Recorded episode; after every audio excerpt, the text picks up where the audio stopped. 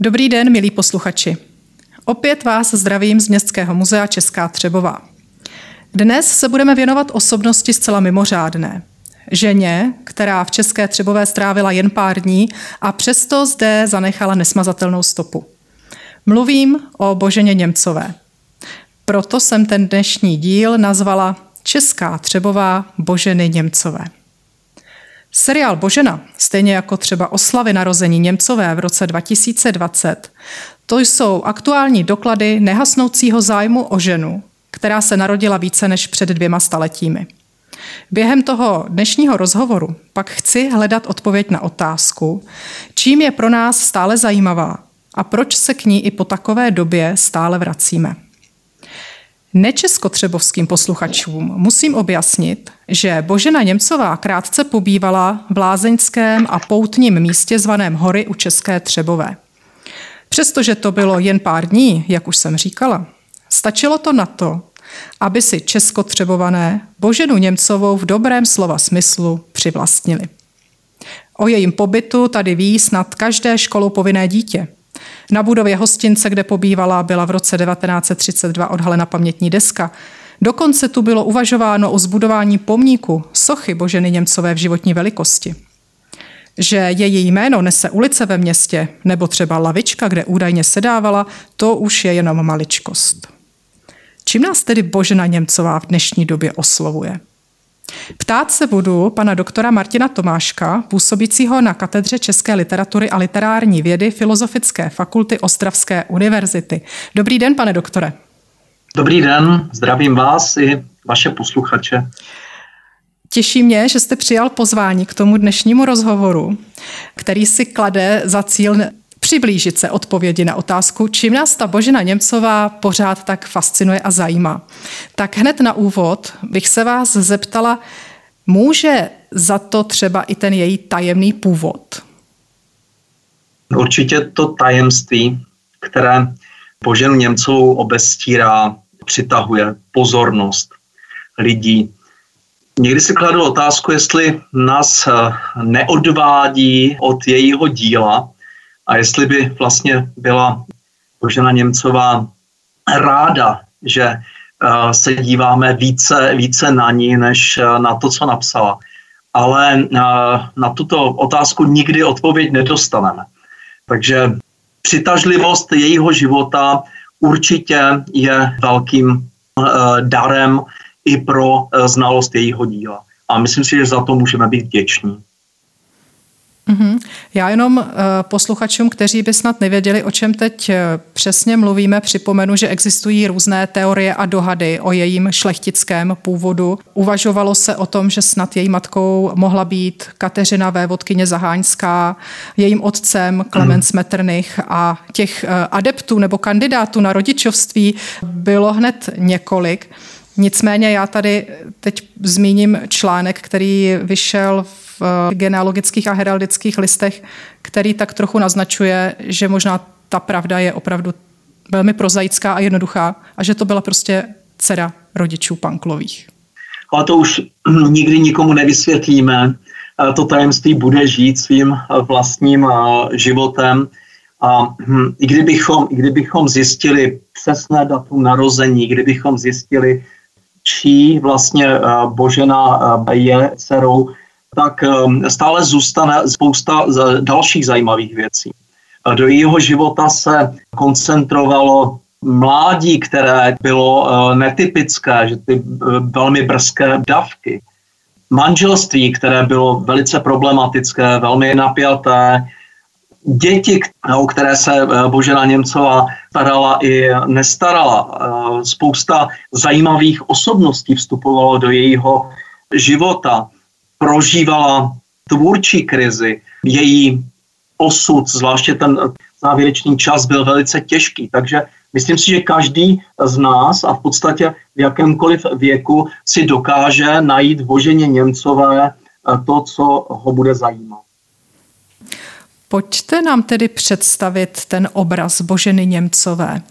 Jaký ten obraz byl a co na Boženě Němcové si cenili v minulosti různí kritikové a obdivovatelé jejího díla a jak ten obraz vlastně, jakých doznal změn?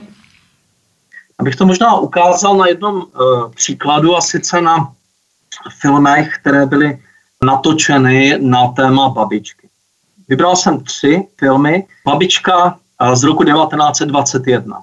Je to jeden z prvních českých filmů. Je to potvrzení toho, že babička je klasikou a že má e, výsadní postavení české kultuře. Pak přichází další zajímavá babička z roku 1940. Babička Františka Čápa. Těžká doba. Když se podíváme na ten e, film, tak e, zjistíme, že byl natočený opravdu pro znalce toho literárního textu i celého prostředí. Když na začátku filmu Babička přijíždí, tak se dívá směrem k horám. A jenom zasvěcení vědí, že v té chvíli se vlastně už nedívala k těm našim krkonošům, ale do sude. Tahle zpráva, myslím si, byla pro každého naprosto zjevná. Stejně tak, když se podíváme na závěr toho filmu, tak tam eh, babička umírá, konečně se dočká barunky, která za ní přijede a babička říká barunce, nezapomeň, co ti babička říkávala. Pamatuj, že si krev mé krve. Ta barunka říká do toho ticha nastalého, já nikdy nezapomenu, babičko. To je citace, která se jako v určité podobě v babice v tom textu objevuje, ale někde uprostřed, nějaké jedenácté kapitole. Tady je posunuta až na konec. Taky uh, Božena Němcová nepíše o krvi mé krve. Každému tedy muselo být jasné, každému, kdo prošel českými školami a kdo měl babičku jako povinnou četbu, tak muselo být uh, jasné, že tady tvůrci vlastně pomrkávají na toho adresáta. Teď ti říkáme něco velice uh, podstatného. Když už ten svět kolem nás nám nepatří, nacházíme ho alespoň v našem kulturním odkazu, v našem literárním dědictví. No a konečně babička z roku 1971, ta babička Moskaliková, kde zase byli jsme okupováni, v té době zažívali jsme období nesvobody. No a Moskalik si našel eh, v babičce znovu to téma Viktorky ukazuje jako velmi nespoutaný, divoký živel, nemohl říct nic přímo, ale právě tím, to, tím akcentem na lásku, na, na určitou divokost, na vášeň, popírá ten obraz, eh, který se snažila vytvářet komunistická historiografie. A sice, že babička je takové to útěšné, idylické dílo, eh, ve kterém se ukazují pouze vztahy, které máme vlastně následovat. Babička, která patří do školy a která tak pěkně uh, nás všechny uh, vychovává. Takže na těch třech filmech je vidět, jak je pro nás babička důležitá a jak vlastně s tím dokážeme pracovat, s tímto textem jak mu dokážeme dávat přesně ty významy, které potřebujeme. Takže to byla babička, která byla nějakým způsobem tedy aktualizována v té době. Akcentovalo se něco, co v té době bylo záhodno akcentovat. A já se zeptám, eh, dotkl se někdo jejího díla jako opačným způsobem? Došlo někdy taky k nějakým jakoby útokům nebo použití toho díla tak, že se to veřejnosti dotklo?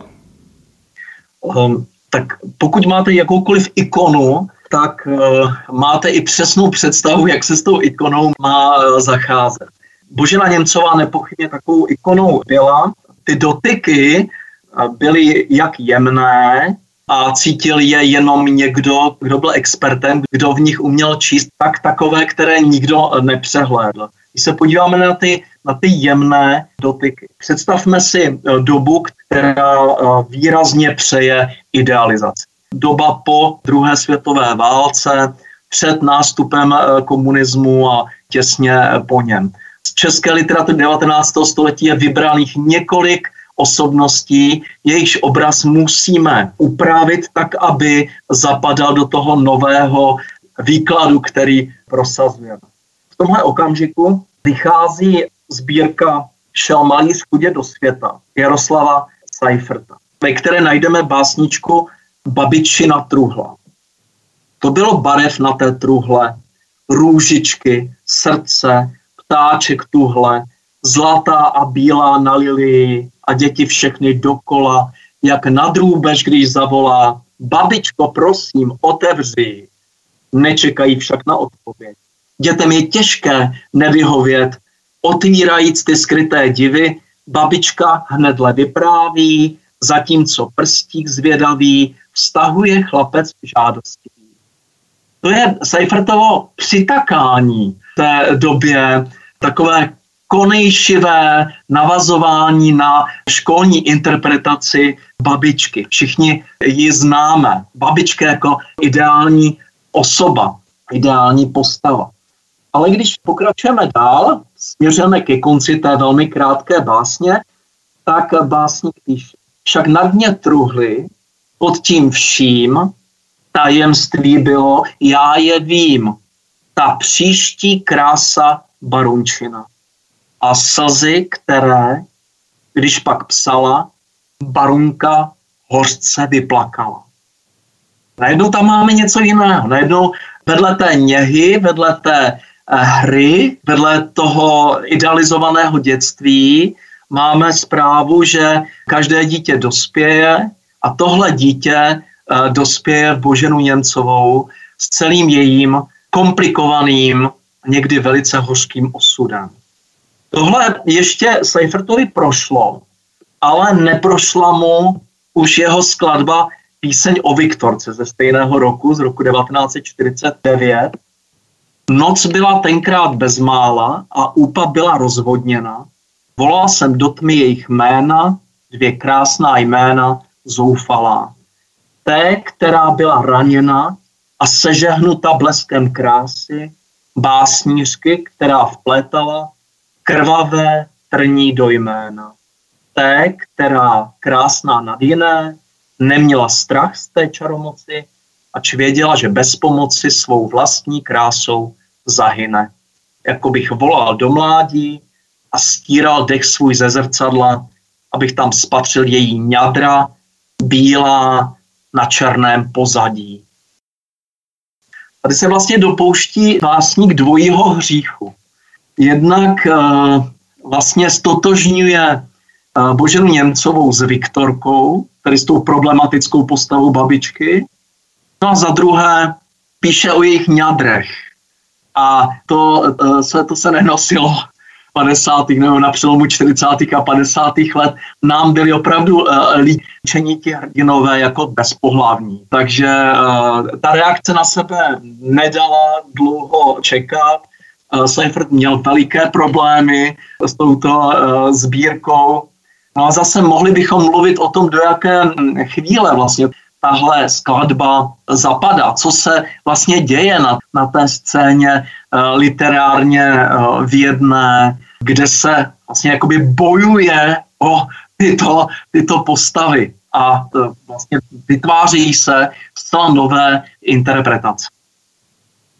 A můžeme říci, že vlastně ten pokus o tu interpretaci Boženy Němcové trvá do současnosti. Teď eh, naráží na ten seriál Božena, který určitě, rozvířil určitě. určitě diskuzní eh, kluby všude možně. Sama jsem to kolem sebe zaregistrovala, o médiích nemluvím.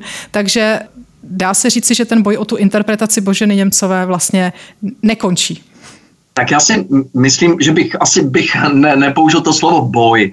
Uh, bojovalo se v minulosti, bojovali, bojovali rádi právě uh, představitelé té komunistické uh, ideologie.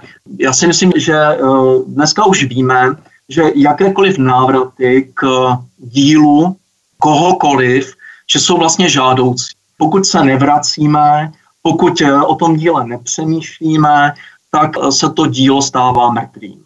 Že mm, zaplať pambu za každý takový návrat, i kdyby byl sebeprovokativnější. Já jsem zažil několik takových provokujících návratů.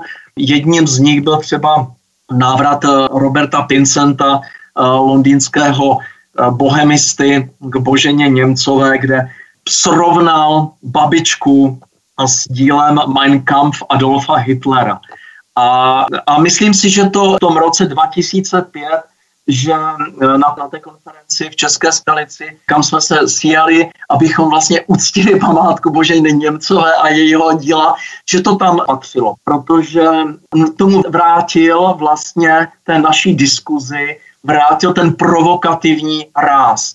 Uh, vy si myslíte, že všechno už víte, ale uh, nevíte, uh, Němcová je mnohem zajímavější, nezapadá vám uh, ideálně do těch přihrádek, které jste si na ní nachystali. Ona vám vždycky přepadne, přepadne někam jinam a já vám pomáhám ty škatulky rozbíjet.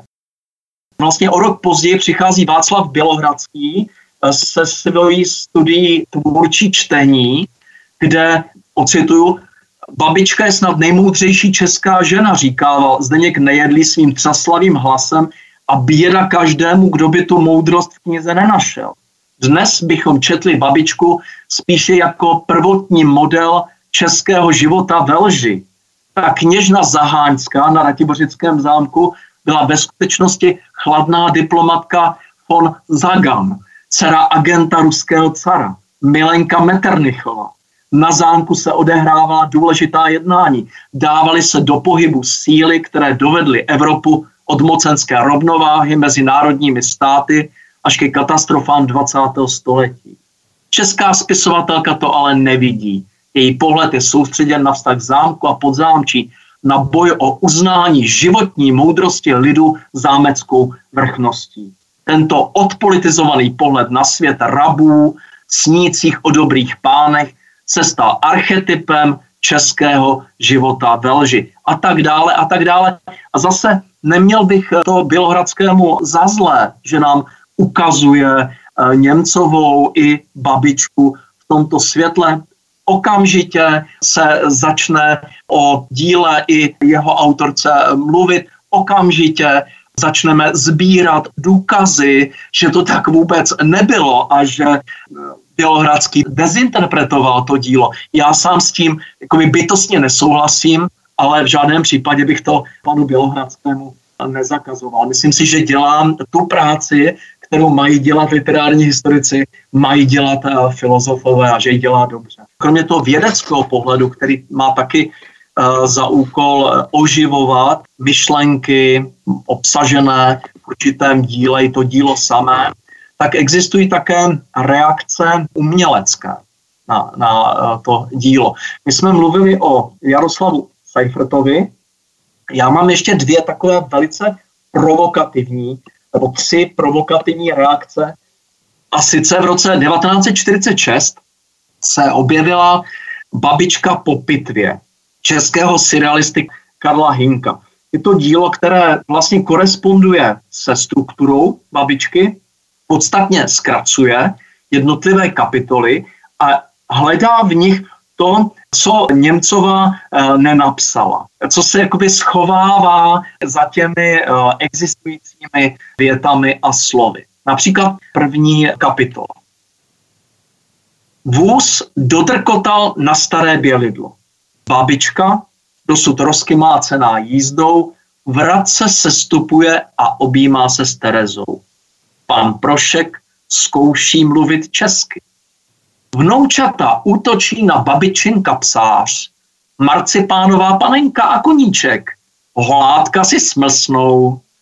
Jednou, když babička uspávala u klavíru malou Adélku a věrná májová koťátka drápala na dvoře velkého psa, vnoučata vypáčila krucifixem její malovanou truhlu paní Prošková děti napomenula. Až babička zemře, bude to stejně všechno vaše. Tak to je jeden z těch, jeden z těch příkladů. Je to, přitom, eh, když si čtete v Karlu Hinkovi, tak vidíte tu obrovskou lásku a úctu, kterou k babičce a k Boženě Němcové má tomu ale nezabrání v tom, aby si s tím pohrával a myslím si, že to jeho pohrávání opravdu svébytným uměleckým dílem. Takže v roce 1997 přichází Ivo Krobot v divadle Husa na provázku s babičkou s podtitulem Fetišistická reví, kde vlastně jsou dvě babičky, hodná a zlá, a tu zlou babičku tam hraje Jiří Pecha. No to taky svého času fenomén. A zase bylo vidět, že se potřebujeme touhle babičkou nějakým způsobem vyrovnat s tou eh, čítankovou babičkou. No a konečně 1998 eh, Miloš Urban poslední tečka za rukopisy. Eh, Miloš Urban spojil osud manželů Němcových s pátráním po autorech rukopisu a vytvořil podle mě velice, velice svébytné dílo, velice poučené, kdy vlastně z, to, z těch tajemství, o kterých jsme mluvili a která nás vzrušují, splétá úplně nový, nový příběh. Já vám nebudu prozrazovat, na co všechno Miloš Urban přijde. Dovolím si ocitovat pouze malý úryvek, ukazující, čím byli motivováni ti, kteří babičku uh, v letech komunismu asi přisvojovali. Vášeň, těch dopisech je jí příliš. Autorka se v nich zraňuje a klopítá sama o sebe. Vášnivou povahu Boženy Němcové nemohli Fučík, nejedlí a zápotovský nechat ležet ladem. Domluvili se, pořídili si masky, večer si na ně počíhali za rohem a přepadli. Trhali z ní šaty. Zahnutým nožem jí rozpárali hruď, vyrvali srdce a naroubovali jiné. Srdce zapálené komunistky. Takže to jsou literární vlastně odpovědi na dílo Němcové a my eh, cítíme, že čím kvalitnější tyto odpovědi jsou, tím zajímavější se vlastně stává interpretace toho původního díla. Jako kdyby se k tomu skládali další a další významy. Teď bych se zeptala na inspiraci v díle Boženy Němcové. Čím vlastně Božena Němcová byla inspirovaná nebo kým? Jaká díla četla, znala, jaké vlivy do svých prací implementovala? Neznám uh, knihovnu Boženy Němcové, určitě by to bylo zajímavé. Myslím si, že bychom se tím měli zabývat, abychom vlastně soustředili uh, na jedno místo všechny knihy, obrazně řečeno, všechny knížky Eh, které ten autor četl, mohlo by to být pro nás i inspirativní, protože bychom mohli vlastně jít v jeho myšlenkových eh, stopách a doufat, že se nám taky přihodí nějaké literární eh, dílo. Ale víme, že byla vášnivou čtenářkou, že byla v podstatě bilingní, četla dobře německy, takže k ní promlouvala jak ta německy psaná literatura, tak ta literatura, která byla do Němčiny přeložená. Víme o o tom, že znala George Sand, francouzskou spisovatelku, že měla ráda anglickou, americkou literaturu, že ji oslova Andersen. Potom, když přišla eh, do Prahy, tak na ní eh, měl, měli velký vliv ti lidé, kteří se v těch různých salonech k ní přibližovali, takže začala číst slovanské autory jako Puškina, eh, Mickiewicze a další. Velice, velice zajímavé eh, je stopování vlivů v nějakém eh, konkrétním díle. Eh, pro nás je určitě nejzajímavější babička. A já jsem rád, že paní profesorka Jaroslava Janáčková našla několik takových velmi pozoruhodných stop. To byl třeba odkaz k Adalbertu Štiftrovi, k jeho dílu Paměti mého pradědečka, které vyšly na začátku 40. let Ukazuje se, že je znala uh, Němcová a že si dělala poznámky k tomu. Že určitě promýšlela to, co tam Štifter píše a když bychom si ta, ta dvě díla srovnali, tedy babičku a, a paměti mého pradědečka, tak bychom tam viděli, viděli značné překryvy. Ten zájem o minulost, který je vlastně zprostředkovaný někým eh, blízkým. Dalším takovým výrazným vlivem je vliv eh, olomouckého profesora porodnictví Františka Mošnera, který v roce 1851 vydává knížku Pěstonka. Je to vlastně o vychovávání dětí mimo školu. A eh, já jsem tam našel celou řadu pasáží, celou řadu partí, které s babičkou eh, rezonují. Jedna z nich třeba, kdy my víme, že v babičce chodí babička s dětmi na procházky, že je zasvěcuje do toho světa, že, že si s nimi povídá, že jim mnohé osvětluje. V Mošnerovi najdeme třeba takovouhle partii. Mezi touto rozprávkou vylezla společnost na pahorek, načež pěstounka. Podívejte se na ten palouk vlevo pod námi, jak se krásně zelená, že jest až milo na něj se dívat. A ty zlaté pampelišky, jak skvěle z té zelené půdy prohlédají. A ta hruška, tamhle na kopečku před námi na mezi, jak je květem posetá, jako by ji do sněhu zaobalil. Pod ní sobě trochu odpočiněme. Když dítky ku hruši došly a se obrátili, ptala se pěstounka Barušky. Znáš-li pak tu vesničku, jenž se před námi rozprostírá? Baruška se zarazila. Koukala s takovým obdivováním dolů na střechy a z nich vyčihující sem a tam kouřící komíny, na zahrady v bílé roucho oděné, na cestu brzo mezi ploty se ukrývající, brzo opět na světlo vystupující, jako se koukala na svou podobu, když ji ponejprv spatřila v zrcadle. Všecko jí bylo odedávna známé a přece ještě takto nevýdané. To tě naše vesnička, vykřikli děti s radostným smíchem, když Barušku úžaslou na rozpacích viděli. Podívej se, zvolala pěstounka, odtud jest viděti zrovna do našeho dvora. Vidíš tam tu ženskou v bílé plachece, která ze stájí vychází? To tě babička. Baruška, jenž nyní teprve ze svého úžasu se probrala, roztáhla své ručičky, jako by babičku ze vzdálí obejmouti chtěla, běžela několik kroků kupředu.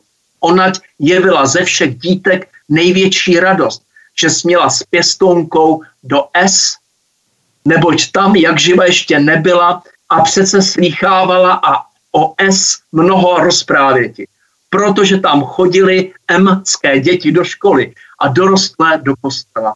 Hrušku na pahorku, pod kterou už nyní odpočívala, bylo viděti ze dvora jejich rodičů, ale že by o tamtud bylo i možná viděti na dvůr a přehlídnout celou dědinku, to jí nikdy na mysl nepřišlo. Jasně, ten, ten styl Mošnerův je mnohem těžkopádnější než, než eh, styl eh, Němcové, ale ten základní princip, že tady dochází k nějaké mezigenerační výměně, že ti staří nebo starší vlastně ukazují dětem, jak se mají na svět dívat. To si myslím, že muselo být pro Němcové velice inspirativní a tudíž vidíme, že tady nemusela hrát roli jenom její vlastní babička, ale že řada těch podnětů mohla být i literární. Když se podíváme na eh, babičku, eh, tak eh, zjistíme, že, že tam vlastně ten rok, který prožívá se svými blízkými na Starém Bělidle, takže má nějaký řád, že odpovídá tomu roku venkovského života a, a těm zvykům, těm slavnostem, které přicházejí s každým ročním obdobím. Tady našla profesorka Janáčková zase kořeny, inspirační impulzy v Ignáci Janu Hanušovi, v jeho knížce Osvěcení výročních svátků starých Slovanů z roku 1852. Dalším, kdo stál Němcové vlastně velice blízko v její, v její tvorbě a vydal svoji kytici jen o dva roky dříve, než Němcová babičku, byl Karel Jaromír Erben. Zase eh, ta určitá eh, jakoby magičnost toho prostoru je, myslím si, eh, oběma, oběma blízká. S tím, že si myslím, že, že když se Němcovou a Erbena, tak Němcová je mnohem větší rebelka. Ona vlastně sází na lásku. Láska je pro ní nejvyšší, eh, nejvyšší hodnotou, zatímco u eh, Erbena je to povinnost. Je to ta úcta vůči řádu a člověk má tu lásku v sobě potlačit, aby naplňoval to, co je od něho očekáváno, co, co vlastně ten křesťanský eh, svět po něm, po něm žádá. S tím si myslím, že by Němcová úplně nesouhlasila.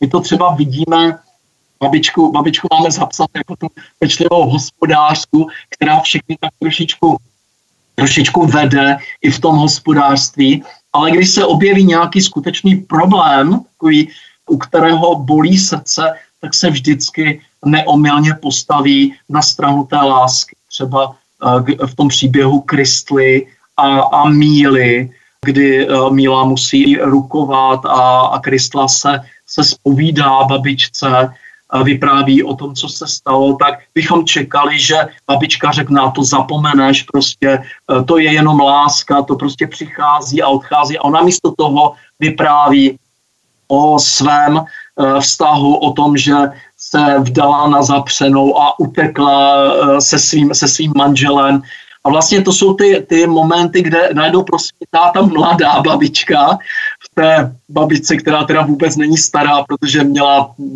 to byla padesátnice, a kdyby se vás Edberem podle mě dostali do zásadního konfliktu.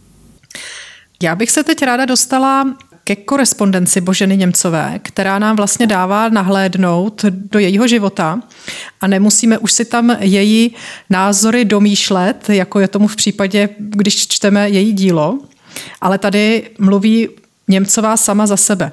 Tak bych se vás ráda zeptala, co o té korespondenci víme, kolik se nám jí vlastně zachovalo a vůbec jaká byla role korespondence v životě ženy v polovině 19. století tak zachovalo se nám tolik dopisů, že, že to vydalo na čtyři svazky. V polovině nultých let 21. století uh, vyšly na nakladatelství Lidové noviny čtyři díly korespondence Boženy Němcové, takže jakoby je uh, o co se opírá. Uh, na druhé straně víme, že řada těch dopisů zmizela, byla spálená, že ten poklad děravý, že už je zvetšelý, a, a určitě je to, je to škoda a nepochybně to zase bude probouzet naši, naši fantazii, co bychom tam našli, kdyby se to dochovalo. Pro Němců bylo, bylo psaní dopisů, stejně jako pro další její družky, klíčovým aktem.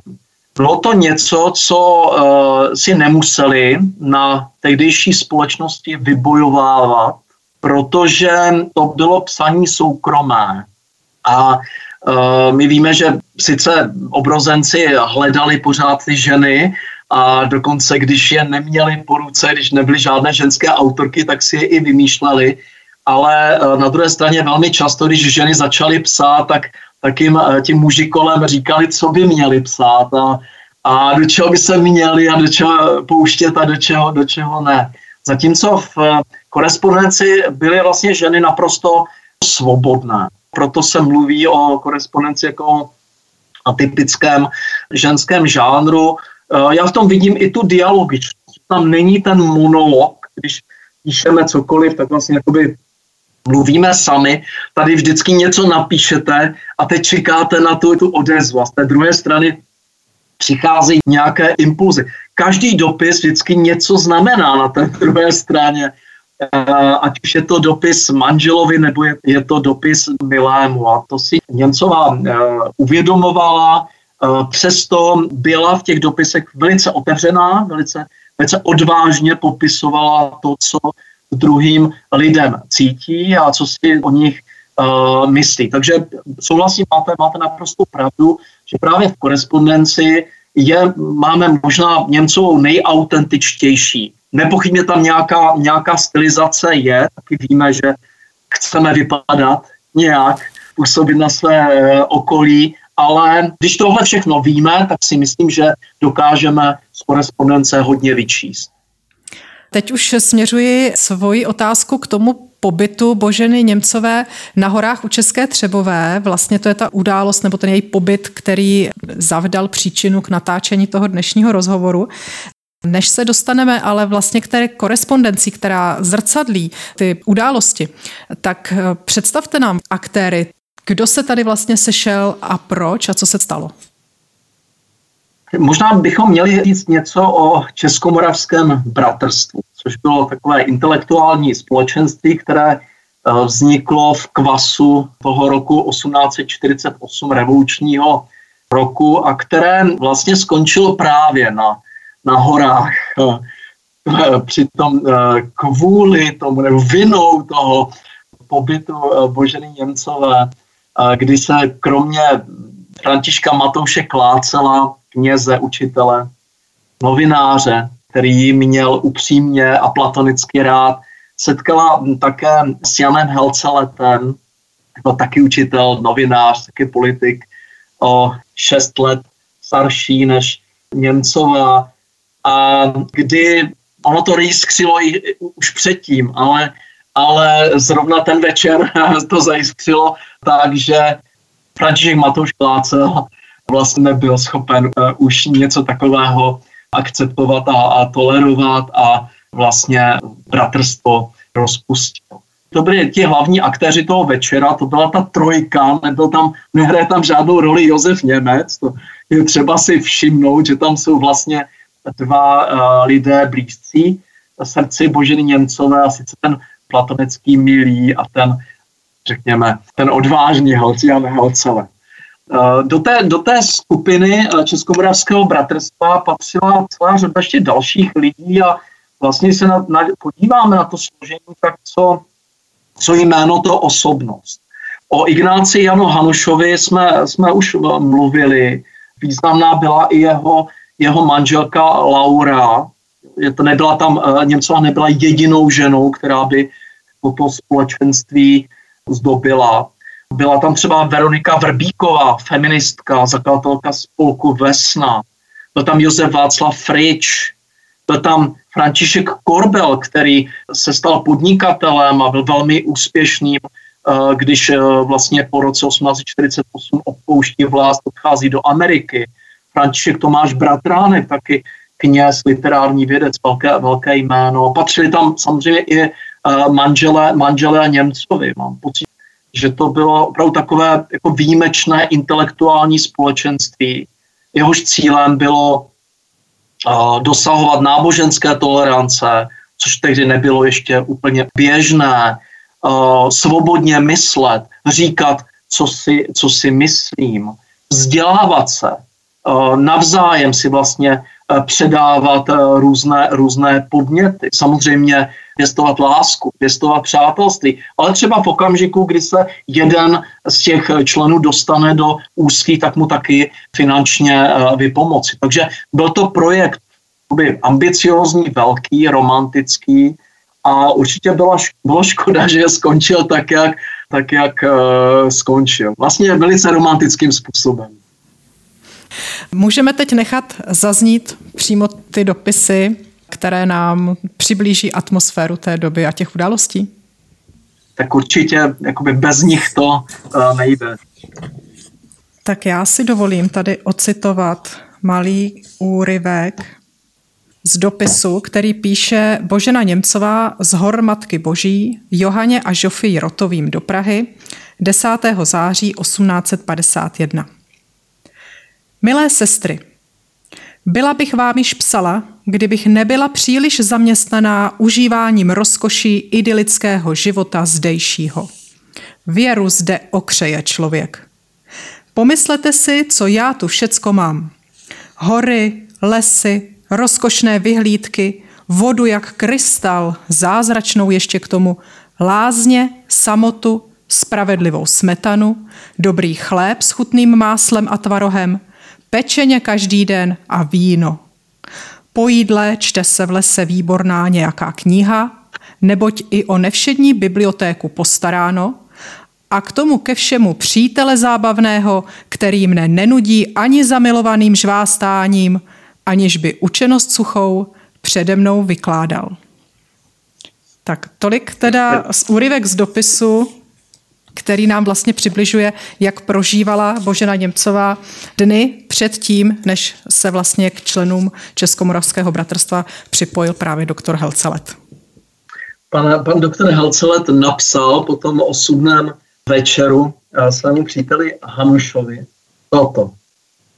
Zkrátka, dvě sousední komůrky ubytovaly v onu noc obyvatele velmi opačitých vášní či aspoň citů. Neboť z rána druhého dne byly patrně oči jednoho vybdělé a uplakané protože druhý papal máček. Nevím, jednal-li jsem po bratrsku či zrádně. Mé aspoň svědomí mi opominulo, čeho povídat. Takže tady se přiznává, přiznává k tomu uh, hříchu uh, svému a vlastně tím zrazuje i to přátelství mezi, mezi Němcovou a Mocatem, že protože, protože do, té, do té chvíle to věděl jenom František Matouš Klácel, který by to nepochybně vůbec nikomu neřekl. Ano, byl velmi indiskrétní. To už jsme na začátku listopadu, kde Holcelet píše. Chtěl tě jsem hned po obdržení tvého milého listu od 26. září, na němž se rozkládá jakási červánková záře, všeli, co s tobě psati protiv, všeličemu v řádkách tvých. Neučiním však toho, poněvadž není možná v dopisech o tom jasnosti docíliti jen toliko dotýkám, nejsili milovnice iluzí, nepouštěj se příliš do barevného malování svého ideálu, k němuž, jak se aspoň z řečí tvých podobá, zachtělo se tobě mě sobě za vzor obrátit.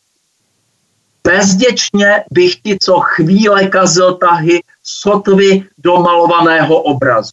Přece jen Příliš málo spolu jsme byli, než abychom se poněkud lépe znáti mohli.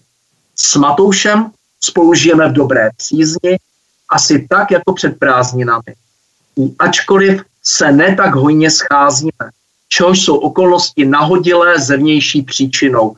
Jenom ten jest rozdíl, že spolu o tobě nemluvíme. Žádný nechce začnouti a náhodou-li o tobě zmínka se stane, spěšně, téměř bázlivě se smykne rozmluva dále na něco jiného. Já z jaké šetrnosti, on, zdá mi se, z jaké bázlivosti, abych mu neporušil, neznesvětil jeho ráj, jehož jsem takřka zlým duchem. Já si jenom dovolím upozornit na to, že to píše 1. listopadu a odpovídá na dopis 26. září ta pošta netrvala tak dlouho. Opravdu jakoby nechal Němcovou velice dlouho vlastně eh, v rozpacích, neklidnou, nevěděla, co se děje. Dal si opravdu na čas. Přesně tak. A Božena Němcová na tento dopis reaguje 17. prosince 1851 a já tady přečtu zase krátký úryvek. Ty podotkl v listu tvém, že já si tě tuze ideálně představuju, tě maluju. Ty zbláhový, milý Ivane, když tak mluvíš, což tě neznám, věru lépe, než si myslíš. Má být překážkou v našem přátelství nějaký rozmar? Chyba, jakých každý má?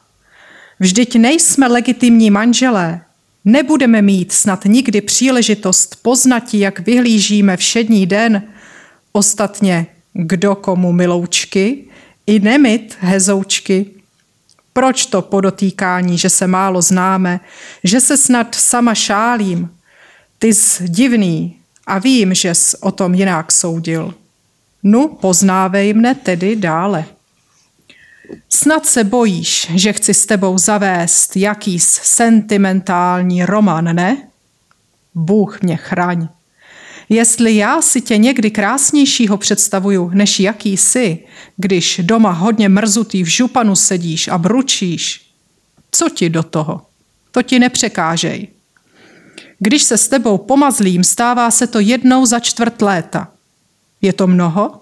A ještě v listu? Což myslíš, že já jsem vždy libná? Překáží ti, jak podotýkáš to mladictví, ačkoliv nevím, zdali jsem tě tak nazvala. O ty Ivane, věru by člověk mohl myslit, že máš hlavu jak jabloň, oudy svadlé, mysl chorou, kdo tě slyší, tak truchlivým hlasem chválit mladictví. Kdož by si nepřál být mladým? Ačkoliv nevím, chtěla-li bych stejné živobytí ještě jednou prožít. Ne, já, kdybych měla volit, tedy bych si přála narodit se znovu, as za 200 let, anebo ještě později, neboť nevím, bude-li do té doby takový svět, v jakém bych já chtěla žít s rozkoší. Nač tedy se trudit. Tady se mi líbí to, že uvažuje o tom, kdyby se chtěla narodit, takže uh-huh. vlastně Božena Němcová uvažuje, že by možná chtěla žít v té době, kterou my teď prožíváme, ale kdo ví, jestli by se nechtěla narodit ještě později, když by tuhle dobu poznala. Kdo ví? Zase to může probouzet naši fantazii, kdyby se Božena Němcová dneska probudila, tak, tak co by říkala našemu světu, jak by s námi byla uh, spokojená, jak by byla spokojená třeba s těmi mezilidskými, mezilidskými vztahy, které samozřejmě byly i v její době pošramocené. Když o tom tak přemýšlím, tak možná by ten, ten rozdíl zas tak veliký nebyl. Uh, díky Němcové vlastně vidíme, jak, vypadaly vztahy, když nebyly přikrášlovány, když se jednalo přímo, otevřeně, o všech problémech. Takže jo, jako myslím, že to je hodně, hodně zajímavé si tuhle tu představu dopřát. Tak já bych uzavřela ten eh, pobyt Boženy Němcové tady na horách jenom pro zase hlavně ty českotřebovské posluchače připomenu, že se do České Třebové vrátila ještě jednou kratičce v roce 1861, ale to už jako velmi nemocná žena a přijela jsem, aby vyhledala svého starého přítele doktora Rybičku, se kterým se tady stýkala už během toho svého prvního pobytu a žádala ho vlastně o lékařskou radu, ale ani doktor Rybička už ji nemohl pomoci a Božena Němcová vlastně krátce poté umírá. A paní Rybičkové tady zanechala krásný granátový náramek, který je dnes ozdobou sbírek Litomyšlského muzea. Takže tím bych udělala takovou pomyslnou tečku za těmi jejími pobyty. A posunula bych ten náš rozhovor dál a znovu se ptám tedy na, na to, co je aktuálního v díle Boženy Němcové, co může mluvit k těm dnešním čtenářům. Asi bych tady pozornost obrátila zejména k té babičce, o které jsme už mnoho tady řekli a která je vlastně povinnou četbou a tak se každá generace nějakým způsobem musí popasovat s touto knihou a každá generace má možnost si tam něco svého najít. A co vy byste doporučil té současné generaci čtenářů? Přemýšlel jsem o tom, co bych třeba vybral pro žáky základní školy a narazil jsem na jednu z kapitol, a je to ta kapitola 15., kdy na Staré Bylidlo uh, přijde Riesenburský myslivec a pan Bayer. A s těmi dětmi si povídají a vyprávějí si o přírodě tam zajímavý kontrast, že ten, myslím, že se jmenuje, jmenuje Honzík, ten chlapec, zná všechná zvířata jenom z knížek, to je ta, taková ta vyčtená moudrost, zatímco, zatímco ten Orel, syn, myslím, pana Bajera, tak, tak je zná vlastně ze svého života, takže se s nimi potkává v přírodě a někdy i některé z těch zvířat zastřelí. To, to už je docela zajímavý prvek pro mě je tahle kapitola takovým zajímavým svědectvím o schopnosti cítit se do eh, jiných tvorů, než jsou lidé. Autorka neodvozuje hodnotu stromu nebo zvířete od jeho užitku pro člověka. Ukazuje je jako svébytné, svébytné bytosti, jako, jako bytosti, které mají své cítění a které mají své místo v přírodě ne kvůli nám, ale kvůli sobě, sobě samým. A tím podle mě jakoby značně předbíhá eh, svoji dobu, protože k tomu jsme se propracovali až v posledních letech. Abych vám přečetl uh, úryvek, abyste věděli, uh, co mám na mysli. Ba věru, člověku se někdy zdá, jako by ty stromy živy byly, řekl Riesenburský myslivec. Vím to ze zkušenosti. Jedenkrát, je tomu již několik let, vykázal jsem stromy k porážení. Hajný nemohl jít. Já šel ke kácení dohlížet. Trvoštěpové přijdou a hotují se porazit nejdřív krásnou břízu. Ani poskvrnky na ní nebylo. pěkně stála jako pana. Zahleděl jsem se na ní a to se mi zdálo, je to k smíchu, ale bylo mi tak, jako by se mi k nohám skláněla, ratolest mi, jak by mě objímala a do uší mi znělo, proč chceš usmrtit můj mladý život? Co jsem ti udělala? V tom zaskřípilo ostří pily po kůře a vělo do těla. Já nevím, jestli jsem vykřikl, ale to vím, že jsem chtěl zdržovat drvoštěpy, aby dále neřezali. Když se ale na mě s podivením dívali, zastydl jsem se, nechal je pracovat, ale utekl jsem do lesa. Celou hodinu jsem bloudil a ustavičně mne ta myšlenka pronásledovala, že mě bříza prosí, abych jí život nekazil. Když jsem se konečně přemohl a na místo došel, byla poražena. Ani lístečku se na ní nehýbalo, jako mrtvé tělo ležela. Mě pojala lítost, jako bych byl vraždu spáchal. Kolik dní do mě nic nebylo, ale nezmínil jsem se nikomu a kdyby právě dnes řeč o tom se nebyla strefila, nebyl bych se nikdy zmínil.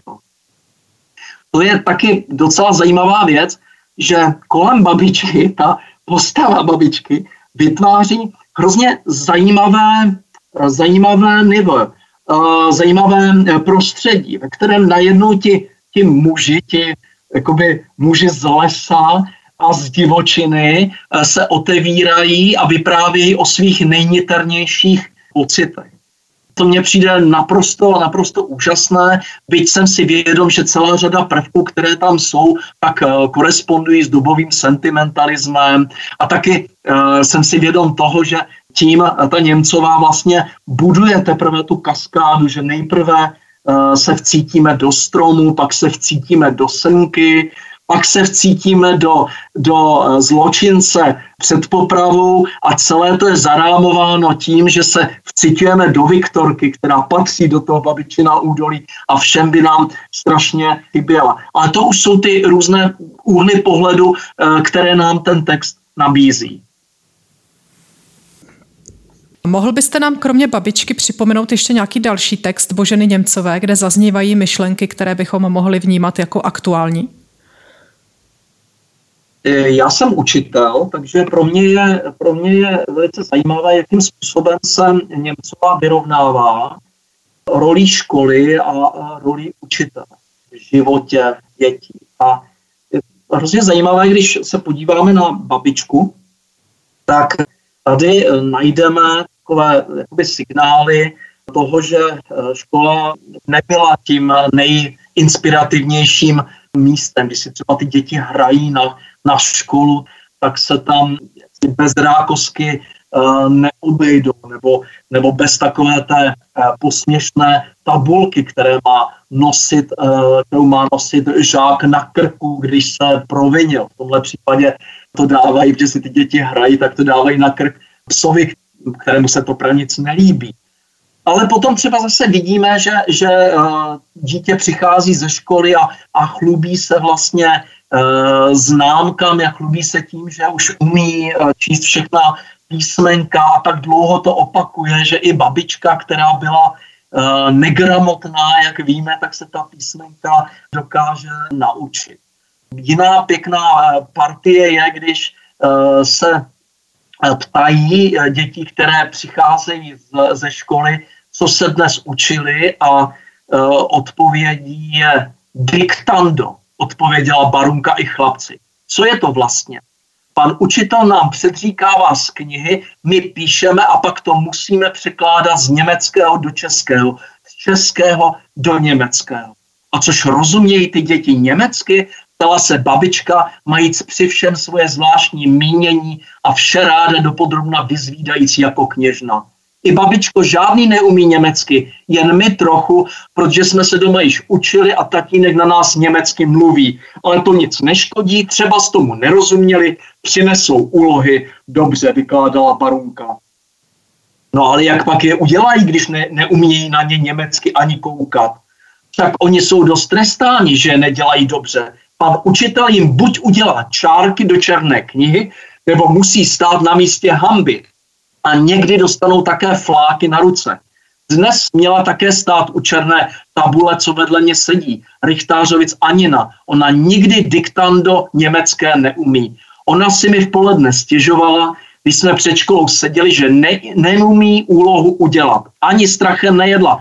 Tam je vidět, že uh, Němcová byla velice vnímavá vůči, uh, vůči tomu uh, dětskému vnímání školy a když se přesuneme k jinému díli, dílu a sice k panu učiteli, to jsme se posunuli o pět let.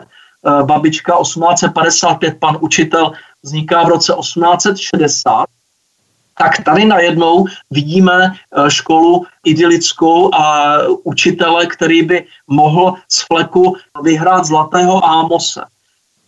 Dítě, které začne chodit do školy, tak eh, všechny jeho, jeho strachy okamžitě padají, jsou okamžitě rozptýleny, protože pan učitel je jiný, než o kterých uh, slýchalo.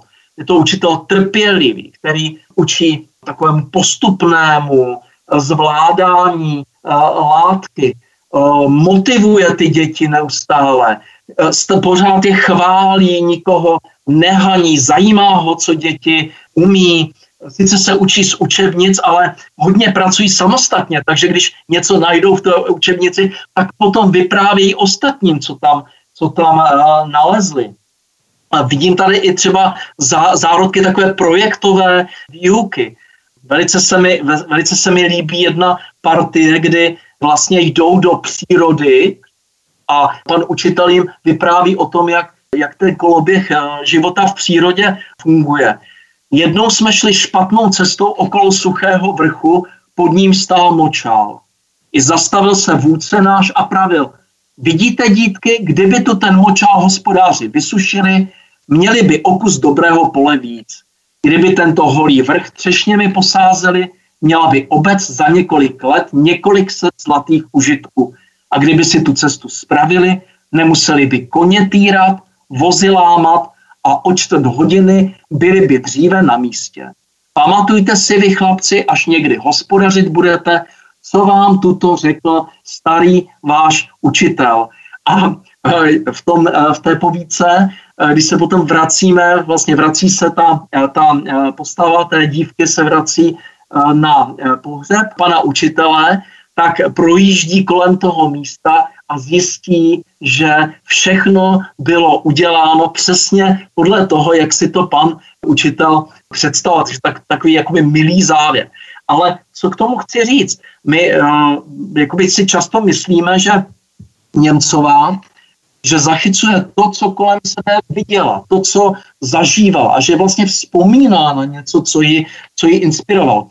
Já si myslím, že to u Němcové je mnohem uh, složitější a sice, že tak jak jsme se bavili předtím o té korespondenci jako o ženském žánru, tak to, co rozhodně nebylo, aspoň ne v českých uh, podmínkách, ženským žánrem, tak byly uh, filozofické eseje. Podle mě Němcová bere tu prózu, tu povídku jako, jako maximum toho, co jí ta společnost dovolí. Ale do té prózy, do toho příběhu v podstatě vtěluje svoji představu o společnosti, o chodu, chodu světa. A tady je to ta představa o škole, jaká by měla být, jak by měla pracovat s dětmi, že by jim neměla ubližovat, že bychom se měli vlastně zajímat o to, co se, co se to dítě učí, jak to prožívá, pracovat, pracovat jeho tempem, podporovat to, co je v něm dobré, být laskavým, laskavým učitelem, vzdělaným a vzorovým pro celé své okolí. Já sice vím, že Němcova narazila na některé takové Eh, učitele, ale myslím si, že takového maxima eh, žádný tehdejší učitel nedosáhl. Tak a na závěr bych se zeptala, když už jsme probrali, čím byla Božena Němcová a kým byla inspirovaná, eh, mluvili jsme o jejím díle a o životě, který se zrcadlí v korespondenci, tak na závěr tedy otázku, jak nás může Božena Němcová inspirovat? Bude inspirující, když ji nebudeme uzavírat do žádných uh, předem připravených škatulek. když ji budeme číst každý sám s otevřenýma očima, budeme hledat to, co nás samotné zajímá. Němcová je autorka, která je otevřená každému věku lidského života. Je, jak jsme si ukázali, může být blízká eh, dětem, když se s ní dobře pracuje, je blízká střednímu věku i tomu věku, věku eh, nejstaršímu. Já si myslím, že je to, že je to na nás. Že pokud eh, k nám Božena Němcová nepromlouvá, je to naše chyba, nikoliv její. Tak já věřím, že Božena Němcová stejně tak jako inspirovala generace před námi, tak bude inspirovat naši generaci a ještě spoustu generací po nás. Já děkuji za dnešní rozhovor panu doktoru Martinu Tomáškovi z Katedry České literatury a literární vědy Filozofické fakulty Ostravské univerzity. Ještě jednou moc krát děkuji. Rádo se stalo, bylo to velice příjemné. A s vámi, milí posluchači, se z Českotřebovského městského muzea loučí Jana Voleská a budu se těšit s vámi někdy nashledanou, třeba i přímo na horách. Pěkný den. Naschledanou.